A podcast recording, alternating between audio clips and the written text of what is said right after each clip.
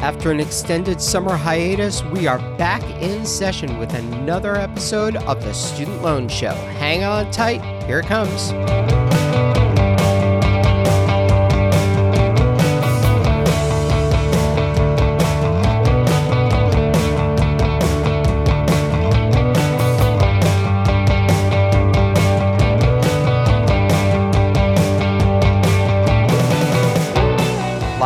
Trade King podcasting stage at FinCon 2016.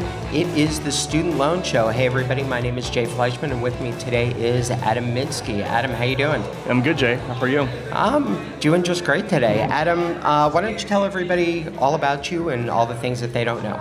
Sure. I am a student loan attorney based in Boston, licensed in Massachusetts and New York. My practice is focused entirely on helping student loan borrowers. So I help people at all stages of the borrowing and repayment process, from the initial financial aid award letter to recent graduates to people who are in repayment and people who are in trouble, including default and collections. Terrific. And so Adam and I are kindred spirits in many ways. Adam, I'm sure you get the same questions over and over again, and there are so many people out there who just aren't in a position to pay their student loans. What is it, only 40% are in repayment? Is that the number? I think only 40% of federal student loan borrowers are in a formal repayment plan right now, yeah. Mm-hmm. Right, so we've got 6 out of 10 federal student loan borrowers who are not making payments at all. Mm-hmm. And of course, there's millions of private student loan borrowers as well. Mm-hmm. What do you think is the reason why 60% aren't making payments? I mean, is it an education thing? Is it just a financial thing? Is it a fear thing? It's probably a combination of all of that. In my experience, I think it comes down to two primary reasons. The first is simply because it's expensive to repay these loans, and people don't have necessarily the wages to keep up with regular repayments under balance-based payment plans. But the other problem is that a lot of people aren't aware of the alternative options that are out there to help manage repayment. There's a menu of income-driven repayment plan options. There's loan consolidation that can simplify repayment. And too often, I think people rely on either deferment or forbearance to postpone payments. And they think it's either that or make payments that they just can't afford. But there actually are a bunch of options in the middle. And people just still are not fully taking advantage of that, in my opinion. Yeah, I agree with you. I think that the level of education out there is, you know, the government's done so much to try to educate people more. But I feel like it's turned into this.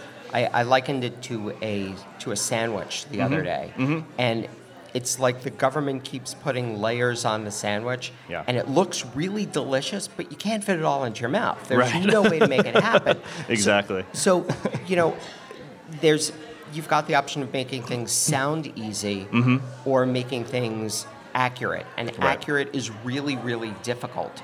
Yeah.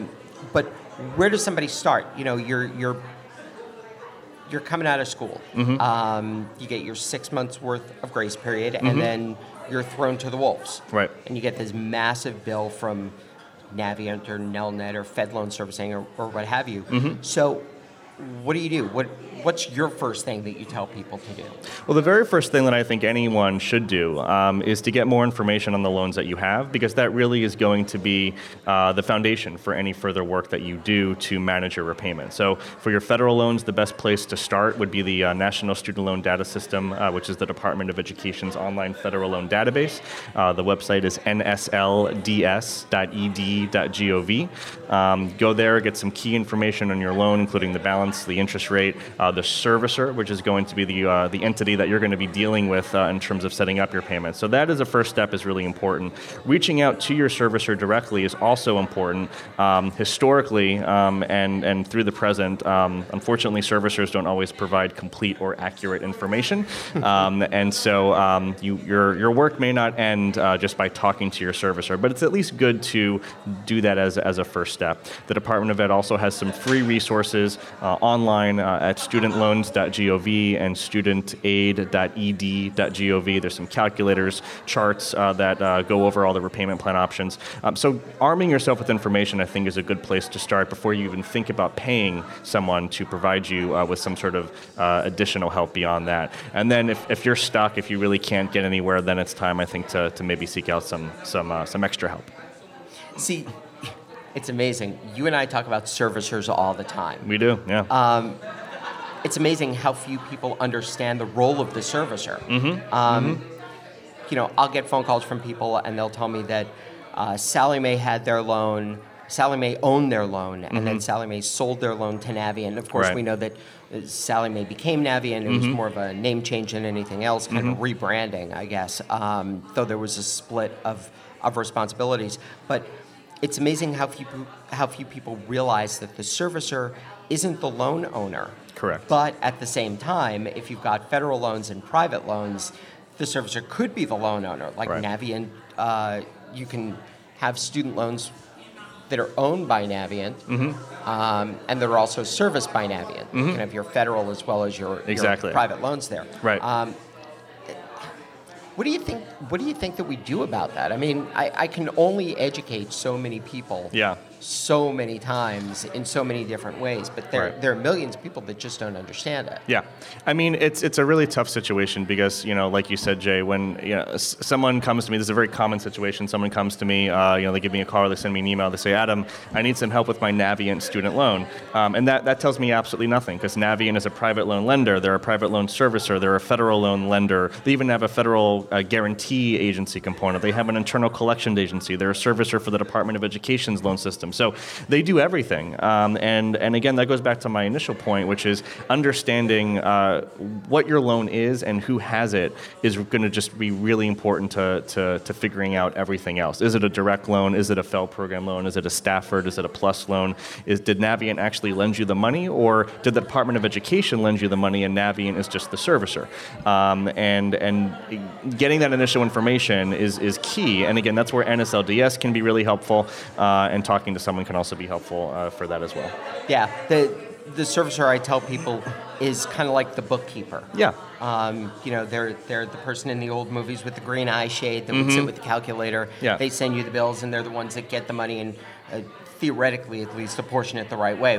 We know that doesn't always happen, right? Yeah. But they're the entity that you're going to be dealing with. If you have a federal student loan, you're really, and that's the lender is the Department of Ed. You have a direct federal loan.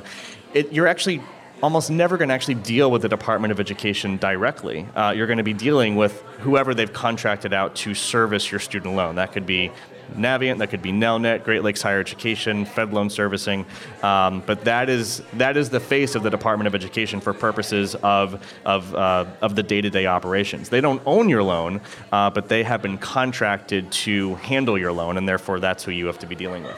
Right, exactly. So you've got the lender, you've got the servicer. If you go into default, you've got the guarantee agency, the default servicer. You've got all of these moving parts. You can have a debt collection agency if you're in default as well. Exactly. You've got the debt collection agency. You've got, if there's a tax offset, you've got the Department of Treasury that's involved and all of that jazz. So you've got so many moving parts.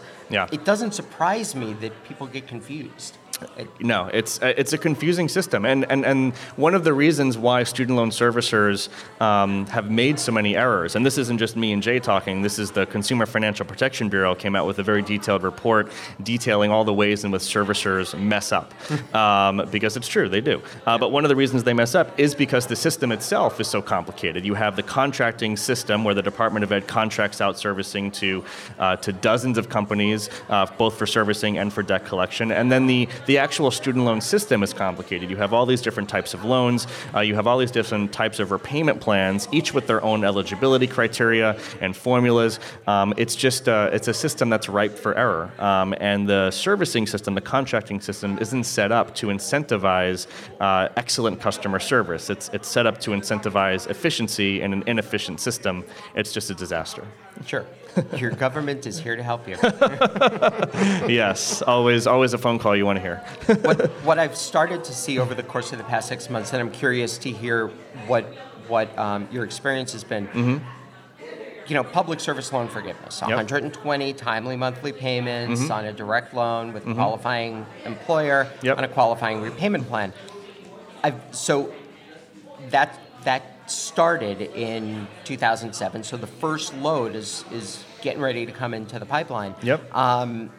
And I'm starting to get phone calls from people who are 9 years in and who've been making their payments on income-based repayment, and they don't have qualifying loans. They've got a field loan. Right. And they never went into a direct loan. And the amount of education that they had on the front end was minimal. Mm-hmm. Actually, none. They had no idea. They didn't know what kind of loan that they had. Right. And now they're 9 years in, and they're basically out of luck. Right. What do you tell these people? Yeah, it's always a heartbreaking conversation I have with people because a lot of these programs have very specific and very strict eligibility criteria. And if you don't meet all of the criteria, then you don't make any progress. And a great example of this is the Public Service Loan Forgiveness Program, where it's the common belief is that, well, if I am working in public service, that is sufficient. And it's just not true. You have to have the right type of loan, and you also have to be making payments under the right type of plan, and that's where things can get tricky. And if any one of those elements are missing, if you're making payments but on the wrong type of loan, or if you're in repayment but you're not on the right type of repayment plan, then you might not be making progress at all towards public service loan forgiveness. Now, the fact is, like you said, Jay, the first borrowers to apply for forgiveness under this program aren't even eligible until next year in 2017. Right. So we don't really know for sure what the Department of Education will do, but the regulations, as attorneys, we can tell you that the regulations are pretty clear, and that it's a direct loan program. And so, if you're making payments on a non-direct loan, even if you're working, full time as a teacher, you might be out of luck. And it's tough to tell people. And so, what I say when I encounter clients who are in that situation is, look, I mean, it stinks, but we have a choice right now. We can either wait it out and see what the Department of Education actually does when it's time to apply, or we can try to correct the situation by getting you on track for public service loan forgiveness, either by getting you in the right plan now or consolidating to get you into the direct loan program. It's a very case-by-case type of situation and very personal decision, I think, but it's that's really the only option, is to wait it out, hope for the best, or try to make a change. Yeah, and after 9 years in the system, it's more likely than not that you probably make enough money that IBR is no longer a consideration for a lot of my clients, at least. They've gone through 9 years, they've paid down at least a portion of the balance, principal and interest, and now they're making so much money that it's a heartbreaking situation. I'm like, that's not going to work out for you anymore, and it kills them. And, there are a lot of questions about public service loan forgiveness right now. I mean, we know that some public service employers that should be counted as qualifying entities are now being rejected by the Department of Education as not qualifying. Right.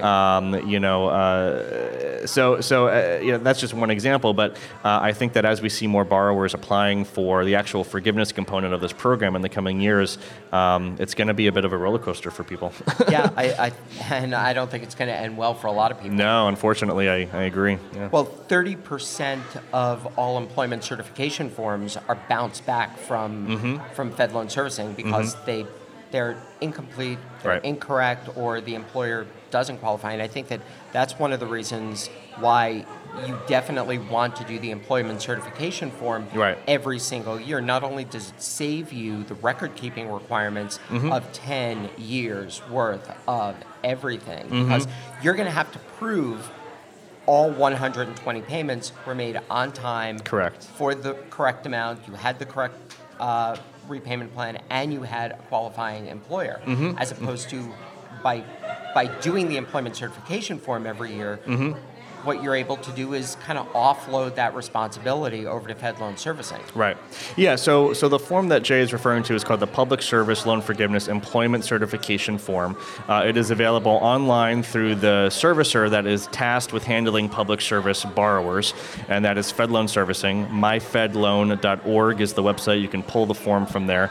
It's not required. It's not a legal requirement that borrowers complete this form, but the Department of Education recommends that you complete it on average about once per year, or whenever you leave a qualifying public service employer. What it does is, it's a common misconception that this officially enrolls you in the program. It does not, but what it does is it allows the Department of Education to track your qualifying payments. So you know if you're working for a qualifying employer or not, and you know how many payments you have made and how many payments are left. And as Jay was talking about, there are problems with the process. FedLoan is kicking back the form for various reasons. And there are also problems with the outcome where certain employers who should qualify are being told that they don't. And qualifying payments have also been missed. That's another problem that I'm seeing. But it's a really important way of tracking your progress because like Jay was saying, if you make 120 consecutive payments, that's the fastest you can get forgiveness under this program. That's still 10 years, which means you have to now go back to 10 years worth of employment and produce records. It's going to be easier if you've been keeping track of it as you go, and that's where that form can really come in handy because it allows you to track your progress. You'll get a letter saying, you know, you've made 20 payments, you have 100 left. You've made 30 payments, you have 90 left. What I usually tell my clients who are on track for this program, because you have to be under an income-driven plan while working in public service employment, and you have to recertify your income-driven plan annually. That's a requirement. That's not a voluntary thing. You might as well just submit the form sort of in conjunction with the income-driven recertification. That way, you don't have to remember two different deadlines. You just do everything at once, and that can make it a lot easier. Right, and doing it by paper is what I recommend to my clients. For income-driven repayment? For income-driven repayment, for consolidation, I always recommend paper because the servicers make it really easy to do it by phone or online. Department of Education, you can do your consolidation online, but once you press that submit button, you can't prove what you did, you can't prove what you sent in, what you didn't send in, and if you're doing it by phone, you can't prove anything. Right. Sure, these calls may be recorded for quality assurance purposes, but the reality is that you don't have any proof whatsoever, so I recommend that my clients always do them by form, make a copy of the form, send it in, certified mail, keep a copy of the green card. Yep. Do you agree? Is that... So it's interesting. So I definitely never tell anyone to do any of this by phone. I mean, that is something that that just makes me uncomfortable. Right. And I've seen a lot of people get into trouble on the other side of that where they say a consolidation loan was issued without their consent simply because it was done over the phone. In terms of paper or online, I actually think that both are okay as long as you keep records. You can print out, you get to a page on the online system where it shows you everything that you filled out. You can print that out. Right. You also get an email receipt showing that you've submitted it, and I think you can also get a PDF copy as well, if I'm not mistaken. But there are pros and cons, in my opinion, to both methods. If you do it on paper, Jay is absolutely right. You get that paper record of it, paper trail. You keep copies, and that is really important. On the other hand, they have to manually enter that information when they get it into their computer system. And I think sometimes that causes errors that I've seen.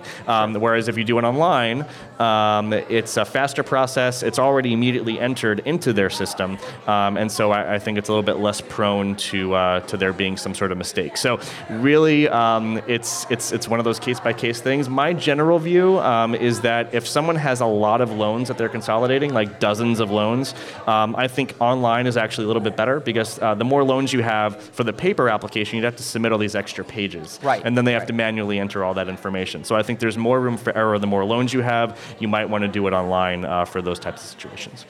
And how do you feel about, you've already said, don't do it on phone. Don't do it on the phone. It's just a horrible idea. Right. Well, and also with regard to income-driven repayment, there is actually some ongoing issues, especially with the online application, because if you're married, for some of the plans like income-based repayment, you're allowed to file separately from your spouse and exclude your spouse's income from consideration.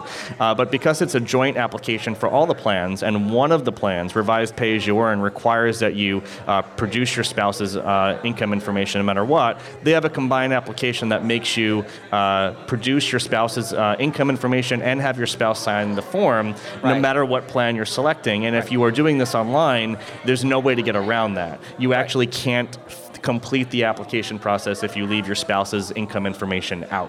And so for borrowers in that situation, the paper application might make more sense because then you can try to get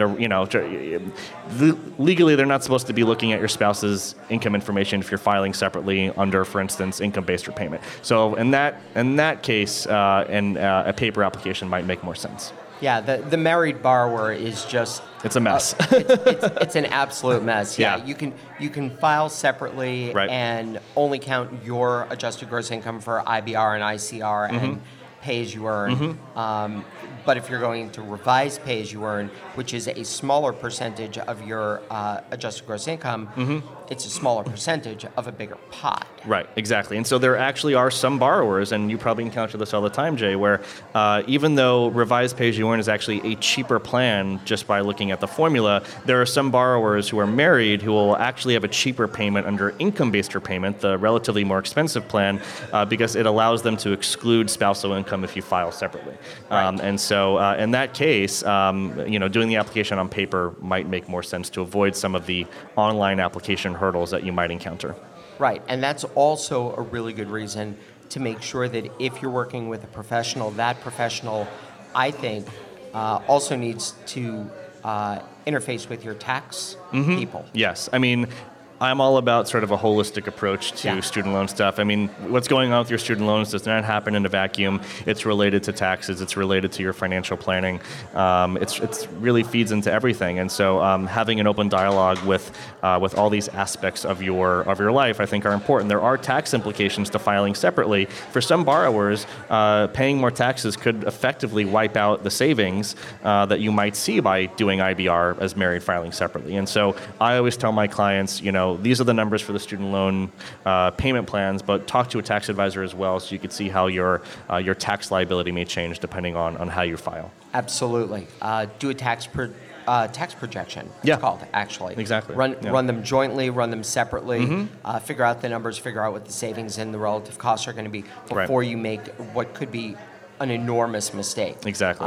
Exactly. And it's one of the reasons why calling one of these private companies that only is going to try to get you into a consolidation in IBR with a promise of the Obama Student Loan Forgiveness Program, which, by the way, doesn't exist, is probably not going to be in your best interest. Yeah, be very careful of these scam operations because they're just looking to take your money and sign you up for the quickest, easiest thing. They're not looking to actually counsel you and make sure that you're making the right decision for you, and that's the danger.